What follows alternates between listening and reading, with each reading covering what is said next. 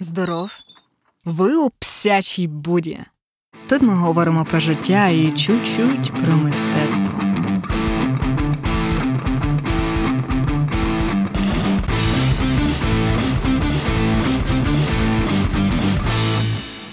Вчора я робила підсумки 2020 року і плани на 2021 і 2025, тобто були якісь такі далекострокові цілі, візія життя, не просто вивчити французьку на Б2 і здати Дельф.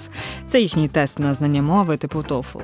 Але я не планую сьогодні говорити про ключові події 2020 року, арт-персоналі, що сталося і свої передбачення на 2021.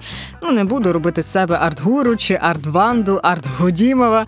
А хочу розкрити детальніше питання, які я останнім часом для себе досліджую і відкриваю, які вписуються в контексти 2020 року. Тому сьогодні ми поговоримо про те, куди поділась креативність, хто такі Бобо, звідки беруться колекціонери, як карантин змінив арт-ринок, а зокрема попит на лярт нумерік, і що таке мистецтво тепер. Я пам'ятаю, як у 2017-2018 році було досить багато розмов про таке поняття як креативний клас. О, цей термін вів американсько-канадський економіст і соціолог Річард Флорида, професор школи менеджменту імені Джозефа Ротмана в Торон... Торонтському університеті. І він у 2002 році опублікував книжку «Rise of the Creative Class». Е, що в українському перекладі має як Homo creativus, як новий клас завойовує світ. І ця книжка вона просто бум такий виклика, викликала в е, в розвитку міст, загалом в жанрі нонфікшену. От, Хоча це свого роду монографія і праця. І хто ж е, хто ж такий у ті всі креативні гомокреативус, креативний клас? Е, Взагалі, поняття креативність Флорида розуміє як створення якихось там важливих форм, які є найціннішим продуктом в економіці кінця ХХ століття. Хоча воно не є там товаром як таким. Ну тобто це картина, навіть пісня, якась е, код. От. І на його думку, саме працівник креативного сектора, там не знаю, айтішник, музикант є особленням духу часу та формує економіку сучасного міста. Дуже коротко, якщо в вашому місті повно музикантів, то воно буде економічно стабільним і буде дуже розвиватись е, економічно. От і власне за Флоридою майбутнє належить креативному класу.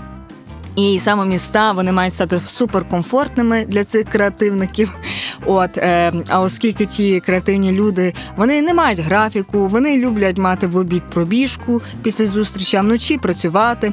От відповідно, треба створити їм кафешки під їхній цей нібито графік.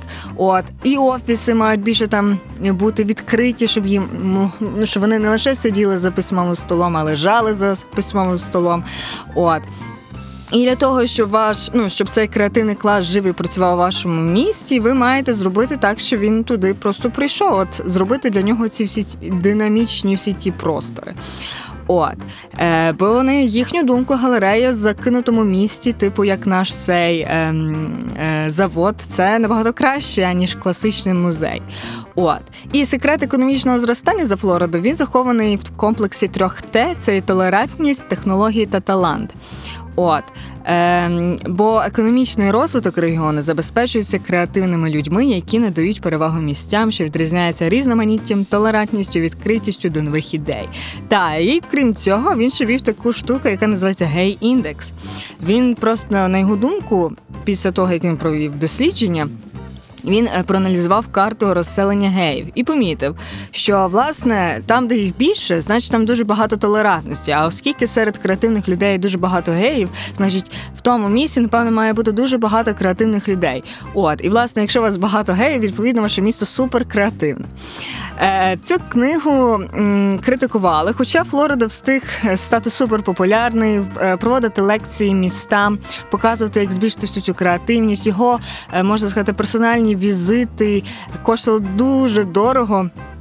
От, До прикладу, звіти коштують 250 тисяч доларів. І багато міст, зокрема європейські, вони суто дуже ну, повірили цій теорії, що власне економічний розвиток буде, якщо в їхньому, ну якби в їхньому місті буде багато творчих людей, креативних. От і вкладали власне е, гроші у цей розвиток. От, але ці міста вони ставали комфортні для жителів, от власне тих креативних музикантів, і відповідно некомфортними для людей, які не є з творчого креативного класу. Ну не всім треба бути музикантами. От. І відповідно е, зростали ціни на житло, яке собі не могли дозволити люди з некреативного класу. От і відповідно, вся ця теорія з тим, що креативний клас вам поможе, від ну, воно призвело до певної такої бідності. От і. Багато його досить е, критикували. Зокрема, е, дуже критикувала моя одногрупниця, яка написала курсову роботу на цю тему. От, але я от думаю, коли читала всю цю книгу, і він, до речі, е, Річард Флорида визнав це. Він навіть написав знову книгу. Я вже на урбаністика міст, щось таке. Вона теж є в українському перекладі, де він сказав, що треба інвестувати гроші в транспорт, і він нам принесе якусь там якийсь там комфорт. Ховард. От ну менше з тим. Я коли читала цю книгу, і на мою скромну думку, вважаю, що Флорида не дуже насправді помилявся. Мені здається, ем, була помилка дещо в іншому. Я просто дуже добре пам'ятаю як мене розчулив вступ до цієї книги, де він пояснював, що ідея досліджень у нього виникла через батька. А цей батько він не був з креативного класу, він працював на звичайному заводі, але він дуже часто е, якби залучав до цієї своєї роботи якісь такі креативні ідеї того, як він працює на цьому заводі. І відповідно е, тут виникає така штука, е, взагалі поняття креативного мислення. От. Тому що в 60-х роках в Штатах, чи це в Британії, коротше, англомовному світі був собі такий автор. Назвався він Едвард де Боно. От. І він, власне, говорить і досліджує це поняття креативного мислення і каже, що це креативне мислення це не є лише виключно, можна сказати, надбання художників. Деякі художники, те, що вони там творять, це не означає, що вони суперкреативні. От на його думку, креативність власне полягає в тому, що ти створюєш нову цінність, а ця цінність не обов'язково, що це якась там пісня чи новий твір. Ні, е, відповідно, він е, запропонував називати креативне мислення інакшим мисленням, і цей термін звучить як латеральне мислення. Отже, і що це таке? Ну це це поняття для позначення непрямого та творчого підходу до розв'язання проблем. Тобто, по суті, ти тут виходиш з якогось паттерну, щоб розв'язати якусь проблему. Так. Е, І е, Едвард Дебоне, він, власне, британець, і вперше він застосував цю штучку в своїй книжці про латеральне мислення, яка називається The Use of Lateral Thinking в 67-му році. От е, так склалось, що у наукових колах це прізвище ну якби асоціюється з легковажністю, ненауковістю, популярщиною, тому що в нього є досить смішні методики, які називаються, до прикладу, шість капелюхів мислення, шість пар взуття образу дії. От, але я читала його книгу, називається вона Serious Creativity, де він власне показує усю цю тенденцію думати. Перше, ні, він спершу розвінчує міфи про креативне мислення, а е, латеральне мислення, а потім показує, як власне це латеральне мислення може допомогти. От і в чому загалом полягає цей підхід? Е, він змушує вас просто працювати над своїм сприйняттям. От і ставити собі такі запитання, як чому ми дивимося саме так, що нас змушує триматись за старий підхід. Відповідно, він використовує дуже часто це латеральне мислення, це використання аналогій, щоб ем, е, провокацій. От. Відповідно, він закликає працювати з просто якимись безглуздими ідеями, щоб воно могло до чогось призвести. От Е, І так, як ви зрозуміли, він був страшенним фанатиком дизайну, конструювання, тому що часто вони через прототипи, створюючи багато прототипів, можуть знайти рішення до певної проблеми. От як приклад, який мені дуже сподобався, е, Едвард Дебон він працював і з урядами, і в школах, і виступав дуже проти шкільної освіти, але він також е, якби викладав це латеральне мислення дітям малим 10-11 років. От їм було. І як приклад цього латерального мислення, він їх він, він їх попросив, якби. Е, знайти недоліки у тому, що якби цим дітям платили 5 доларів за відвідування школи. В принципі, це дуже прикольна штука, що тобі батьки платять за те, що ти ходив до школи. От, але він сказав: ну а найдіть, будь ласка, якісь негативні наслідки такого нововведення. І от е, школярі так годину собі думали, думали, і відповідно знайшли варіанти, що а якщо їм батьки платять за те, що вони відвідували школу, значить можуть підняти ціни в їдальні. Б, якщо батьки платили їм за школу, значить можливо піднімуть якісь інші ціни. А е, якщо, наприклад, ті гроші тебе будуть забирати старшокласники, а чи може ціна збільшитись чи зменшитись, залежно від того, який ти який ти клас ходиш? Що буде, якщо, до прикладу, в 11 класі будуть платити там не 5 доларів, а, а там 10, а п'ятикласника будуть платити все лише 5 доларів. Це ж по суті несправедливо, бо ви обоє ходите в ту саму школу. От відповідно, вони таким е, методом оцього латерального мислення знайшли близько 20 варіантів того, чому це погано, коли вам батьки платять за те, що ви ходили в школу. Так, мене це супер здивувало. І е, тут нам дуже цікаво перейти, що відбувається власне в Україні.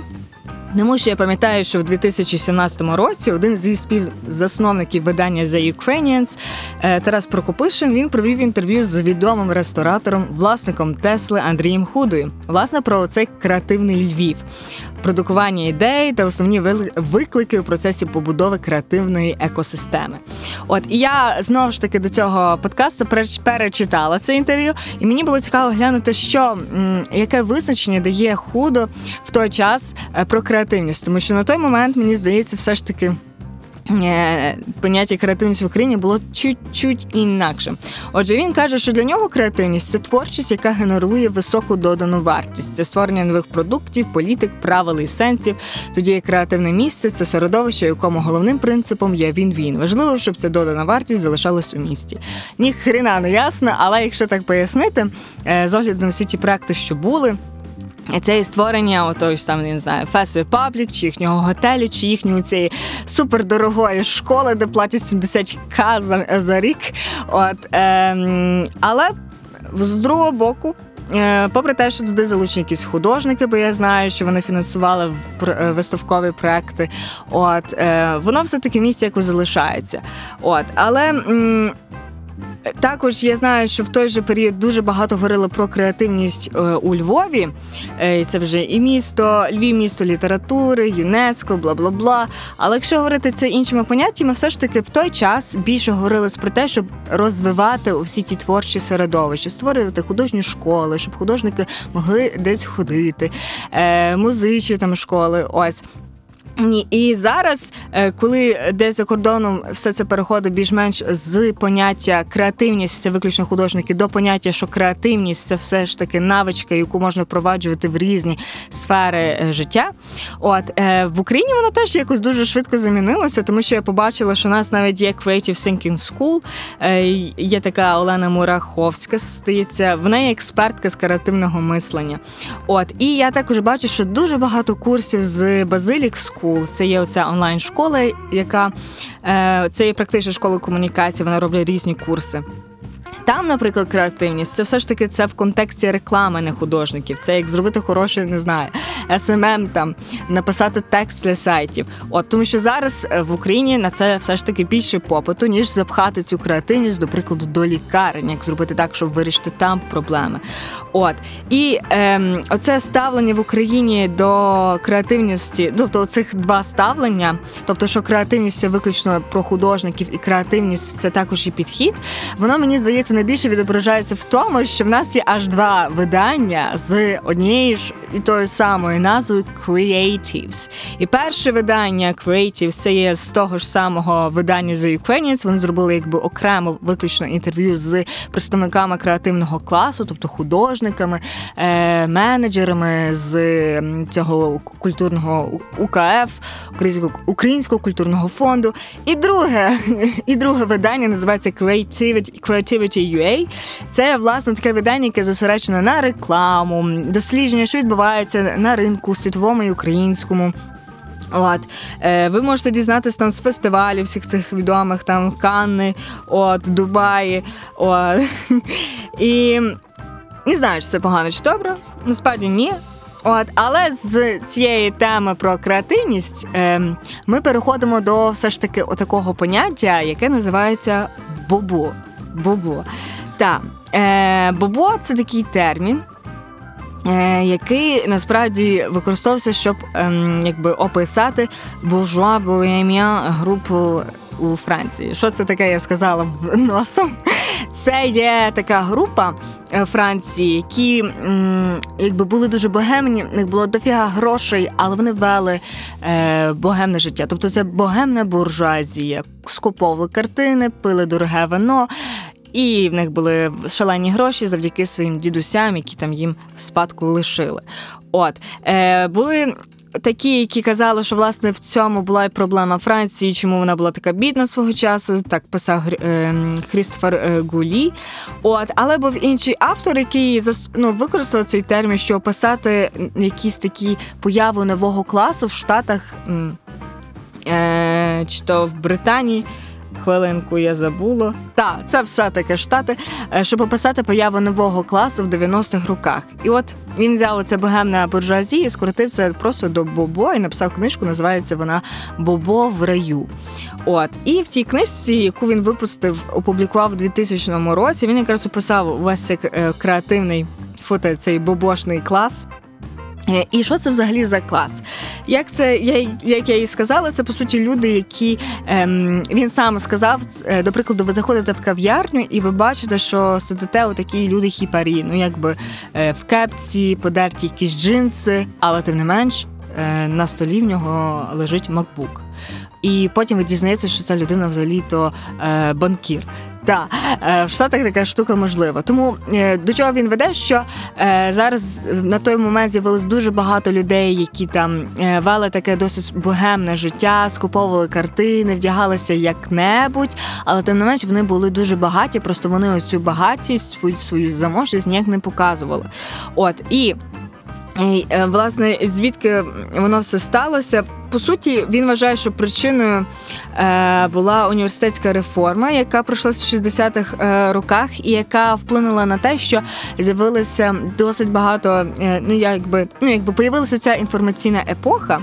От і а коли появилася інформаційна епоха, з'явилася можливість зробити гроші з цих ідей і знань із цієї інформації. От і відповідно люди, які в 60-х роках собі там просто малювали, читали, чи щось там не знаю, щось таке робили. Вони випадково зрозуміли, що в 80-х роках вони вже на цьому накопичили собі капець, які капітали. Ну це в Штатах. От е, відповідно. Вони створили цю свою гібридну культуру, оцю бобо, е, яка би, знаєте, не не давила їм на совість, що вони, наче ну, якби досі мали би бути такі бідні, але в них дофіга грошей, тому вони все-таки витрачають, але зовнішньо не показують, що вони насправді дуже багаті. От. І е, коли його ем, спитали між іншим в одному інтерв'ю, що власне, ну якби е, які приклади у таких людей ви можете показати. Ось то він сказав, що для нього, наприклад, чоловіком, прикладом цього бобо, є, наприклад, Білл Гейтс, який, попри те, що він вдягається, мабуть, він дуже бідний студент з з подартою кроваткою, але капець мільйонер і там займається зараз е, виробництвом і фінансуванням всієї всієї вакцини, хоча б ну з вигляду на вулиці ти так не скажеш. От а наприклад, жінкою для нього це була Хіларі Клінтон. Вашингтон. От. І е, для мене це було свого роду дуже е, цікавим, тому що мені здається, в Україні такі бобо теж є. І, наприклад, тих в той ж самий період 18-го року мені здавалося, таких людей було досить багато.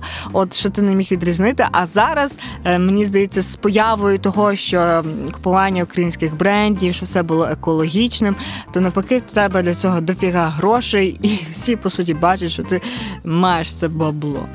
От і.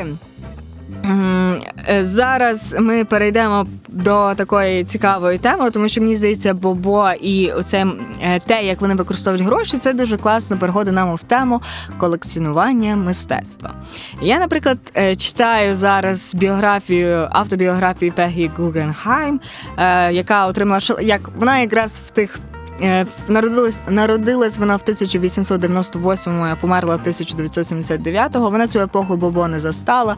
От, але сама по собі вона вела дуже богемне життя, і е, свої біографії вона просто описувала, як всі ті гроші зливалися на картини. Відкриття все ж таки в Штатах, е, якби цю галерею відомо, де. Були виставлені роботи Пабло Пікассо, Джексона Полока, Бранкузі, Ротко, Джакометті, Дюшана. От. Але сьогодні ми не будемо говорити про цих старих колекціонерів, а поговоримо про молодих колекціонерів. От е, зараз я дуже люблю читати різні статистики е, власне зі світу арт-ринку. От і є навіть цілі фірми, які заробляють на тому, що вони роблять всі ці дослідження, щоб людина, яка би хотіла скласти гроші якогось художника, вона могла подивитися по статистиці. Ну глянувши на цю статистику, вона могла зробити собі якби е, висновок, е, вкладати в цього художника гроші чи не вкладати. От і. Є така компанія, називається вона Art і Ви вже з назви чуєте, що вони займаються стратегіями. От їхні звіти платні. Е, вони десь 100 доларів коштують, але і безплатні від артбазелю. От.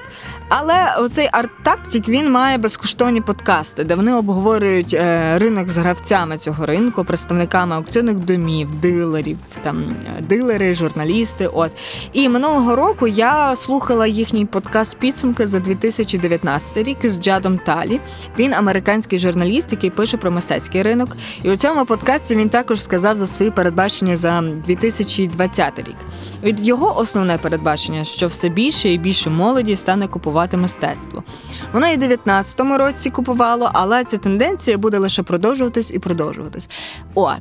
І знаєте, що правильно, сьогодні вже є аж ціле дослідження ринку від ем, Art Basel і UBS Global Art Market Report. Я сказала своїм дуже хриплим голосом, е, де вони власне досліджували, що, як, де, коли міленіали купують. Е, міленіали для них це 23, тере, здається, скільки там, а, 38. От. Е, і які ж вони все ж таки виставки зробили? Перше, що ця аудиторія дуже любить інтерактивні виставки. Як сказала, е, якби людина, яка рекомендує Art Advisor. Е, коротше, вона пише для колонки New York Times, New York Times, звати її Heather Flow. Е, вона каже, що ці молоді міленіали вони не будуть просто так ходити в галерею. Їм треба все ж таки, щоб е, все це були інтерактивні простори і не просто простори. Якщо ви хочете зацікавити міленіалів, то вам потрібно переосмислити такі поняття, як ем, можливо, різноманіття, що це не були виключно білі чоловіки, картини білих чоловіків, а також там не знаю, різні групи, тобто продавати не лише локальне мистецтво, а й також можливо закордонне. Так само таке поняття, як е, sustain... бляха, як та англійська sustainability, тобто е, можна сказати, е, продавати таке мистецтво, яке буде тривати довго.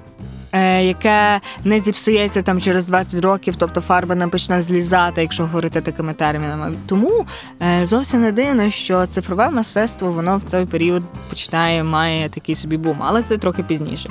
От ну і звісно, ем, якби е, така штука, що. Як ще можна зацікавити цю молоду аудиторію? Молода аудиторія хоче також бачити ціни і розуміти. Е, звідки ця робота походить, куди вона йшла, тобто кому вона належала, якщо вона комусь належала, де вона виставлялася. От е, відповідно, е, якщо раніше арт-ринок, можна сказати, такий був закритий трошки для своїх, там були можливо якісь галереї, і ви бачили мільйонні такі цифри, то зараз він має більше відкриватися. Зокрема, тут можна говорити про якісь такі штуки, що можливо в інстаграмі. Зараз кожен художник, якщо він хоче бути видимим, то він по суті має мати цей інстаграм і було би дуже добре, якби від цьому інстаграмі писав хоча б скільки його роботи коштують. Але це менше з тим.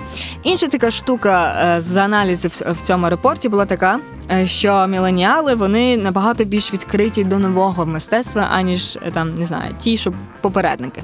От і це не дивно, тому що знову ж таки оця Хезер каже, що свого часу бумери це люди, які там 50 до 73, вони в 60-х і 70-х були більш схильні купувати там фотографію, мікс медії. От, а зараз міленіали вони якраз ті, які будуть купувати відео чи нові е, чи е, нові медії. Е, а там ті арт-об'єкти з нових медій. От. Ем, І цікава штука, що цих міленіалів їх побільшало. От, І якщо раніше це десь було там 6%, то зараз ця цифра збільшилась до 19%. 19%. От. І е, що цікаво, що не просто збільшилось, збільшилось, можна сказати, того, е, який сектор вони найбільше купують, а купують вони найбільше сектор сучасного мистецтва, що зовсім не дивно. От, бо е, ті міленіали з цього репорту, ви ну якби. Виходить, що вони, окрім того, що вони купують, вони ж також хочуть спілкуватися з художниками. І коли вони в цьому репорті почали брати також коментарі е, від е, е, можна сказати колекціонерів, які стабільно купують, а не там раз рік на якомусь там акціоні, щоб показати фоточку в інстаграмі, що вони це зробили, як я зробила. Вони купують стабільно. Е, і люблять спілкуватися з тими художниками. І тут можна говорити про те, що всі ті арт-осівки, арт-ярмарки, е, не на яких мені казали, ну можливо, не настільки зручно спілкуватися з художниками, як більше зручніше було б спілкуватися на якихось таких арт-тусовках, Я думаю, вони не беруть якусь популярність. От. І е, також е, ті міленіали купують там, е, де є ціна, як я вже сказала. Тобто, якщо е, це говорить про те, що збільшиться, можна сказати, майданчиків, де ви можете купувати це мистецтво онлайн, тому що ці міленіали набагато більш відкритіші до купівлі онлайн.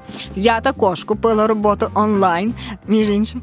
От е, і як я вже й казала, зовсім не дивно, що в інстаграмі, який можна сказати, працює трошки як магазинчик, він теж буде так в бік цього арт-простору туди пхатись. От і остання така цікава штука, що е, серед якби по гендеру. Чи що там жінок серед цих е, колекціонерів значно більше. Вони на 1 мільйон більше витрачають, тобто це е, проти чоловіків, там 34% проти 25%. От, та й таке. Е, І коли ми вже говоримо про 2020 рік, рік не згадати про цей карантин. От, як ви зрозуміли, звісно, що саме ця сфера, так можна сказати, постраждала. От, ну не все так е, погано. Звісно, впали ціни у галереях, і галереї настільки вже розчаровані, що у репорті від Базелі вони пишуть, що вони вже не очікують жодного приросту, тільки 45 очікують, що повернуться ті самі продажі, які були у 2019 році. От також. Е, Ну, це це все, що вони по суті очікують, але є і плюси. Плюси полягають в тому, що, попри те, що їхні реальні продажі впали, зросли продажі е, робіт онлайн. От, але є знову ж таки сумні новини. Це те, що музеї почали продавати картини. Та є такий цікавий репортаж від від Нью-Йорк Таймсу, який дивився, як Бруклінський музей починає продавати роботи. Він продав близько 12 картин. От, а що ви розуміли, продавати картини взагалі будь-яка комерція, окрім того, що ти можеш купити собі якийсь там, не знаю, е, сувенірчик, е, ручку з намальованим там. Не знаю, Пікасо, то тепер ні, це дуже табу. Є асоціація арт-музей е, музейних директорів, які е, казали, ну це має не знати, що стати, що ви почали продавати всі ті музеї з колекцій. От. Але з другого боку є такий собі позитив, тому що майже всі музеї мають фонди, а ці фонди переповнені картинами, які по суті ніхто сильно не бачив. От. Е, І по суті, якщо вони продають, то в них звільняється, можна так сказати, місце, е, щоб показати якісь роботи, які люди до того не бачили, або до цих картин був дуже обмежений доступ з там дослідників, я не знаю, мистецтвознавців. От. І цікаво, що молодих, е, можна сказати, художників картини, які є в колекції, вони не продають, а продають е, лише старих митців. От. Дуже цікаво, чому вони не продають, вони ніяк це не пояснили. Можливо, тому що е, ціна на молодого художника вона буде швидше зростати. От е, то час, як ну та старий художник, там не знаю, Леонардо Двічі, як коштує там мільйони, то там сильно той мільйон там не збільшиться. А от молодого художника, який там коштував, до прикладу, е, там не знаю, 500 тисяч, то він може через деякий час швидше на нього ціна піднятися в більші цифри. Тому ймовірно, крім якихось там ностальгійних чи не знаю, сентиментальних причин, є ще така штука, як ринок. От. І е, говорячи власне про продажі, тут треба говорити, е, що найбільша, можна сказати, найбільший напрямок, який виграв всі ці ситуації, це власне цифрове мистецтво або французькою е, l'art numérique. От тому, що ну як, по-перше, воно значно дешевше ніж це фізичне мистецтво. По-друге, Зараз з'явилось досить багато е, можливостей, де ви е, і художників, які більше йдуть в цю сферу і починають бавитися цим. то. От, е, І плюс. Е, якби. Ти можеш це купити, не витрачаєш е, час на те, щоб переправити цю роботу кудись там. Не впевнена, настільки зараз податкова система буде працювати з е, цифровим мистецтвом. Це дуже цікаво, поки що нічого такого не знайшла. От. І я особисто говорила зараз з SEO і кофандеркою одного такого стартапу VR. Це є стартап з України, який е, є і займається продажем віртуального мистецтва. Вони створюють виставки віртуального мистецтва, дуже круті, дуже раджимо глянути.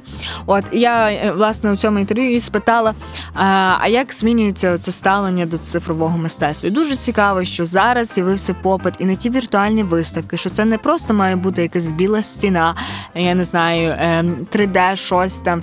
А що ти люди дійсно розробляють весь цей віртуальний простір, воно виглядає як гра, якась комп'ютерна, що ти там заходиш, дивишся, клікаєш, переходиш, музика звучить.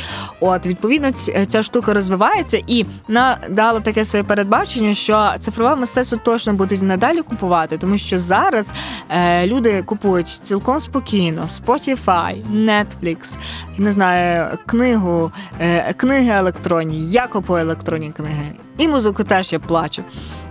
От, відповідно, за мистецтво теж свого часу будуть платити, як і за музичну індустрію чи книжкову індустрію. І завершуючи е, питанням цей подкаст, що таке мистецтво тепер, я скажу вам, що я не знаю.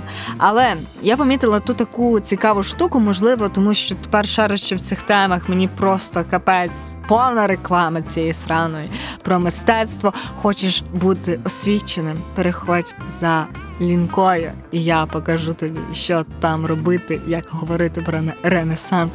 Отже, е, не знаю. Для мене таким підсумком цього буму з е, е, можна сказати навчальної навчальних курсів про мистецтво був власне цей проект від е, прожектора, цей гуманітаріум, де вони створили, поки що я так розумію, декілька курсів, е, де вони розповідають і про історію дизайну, і історію реклами, нелінійну історію мистецтва. От і коли я на все це дивлюсь, в мене виникає враження, що зараз мистецтво дуже е, працює як якийсь такий соціальний актив. От що е, це не просто якийсь такий не знаю, знати дати, знати жанри, а що ти вмієш говорити на цю тему.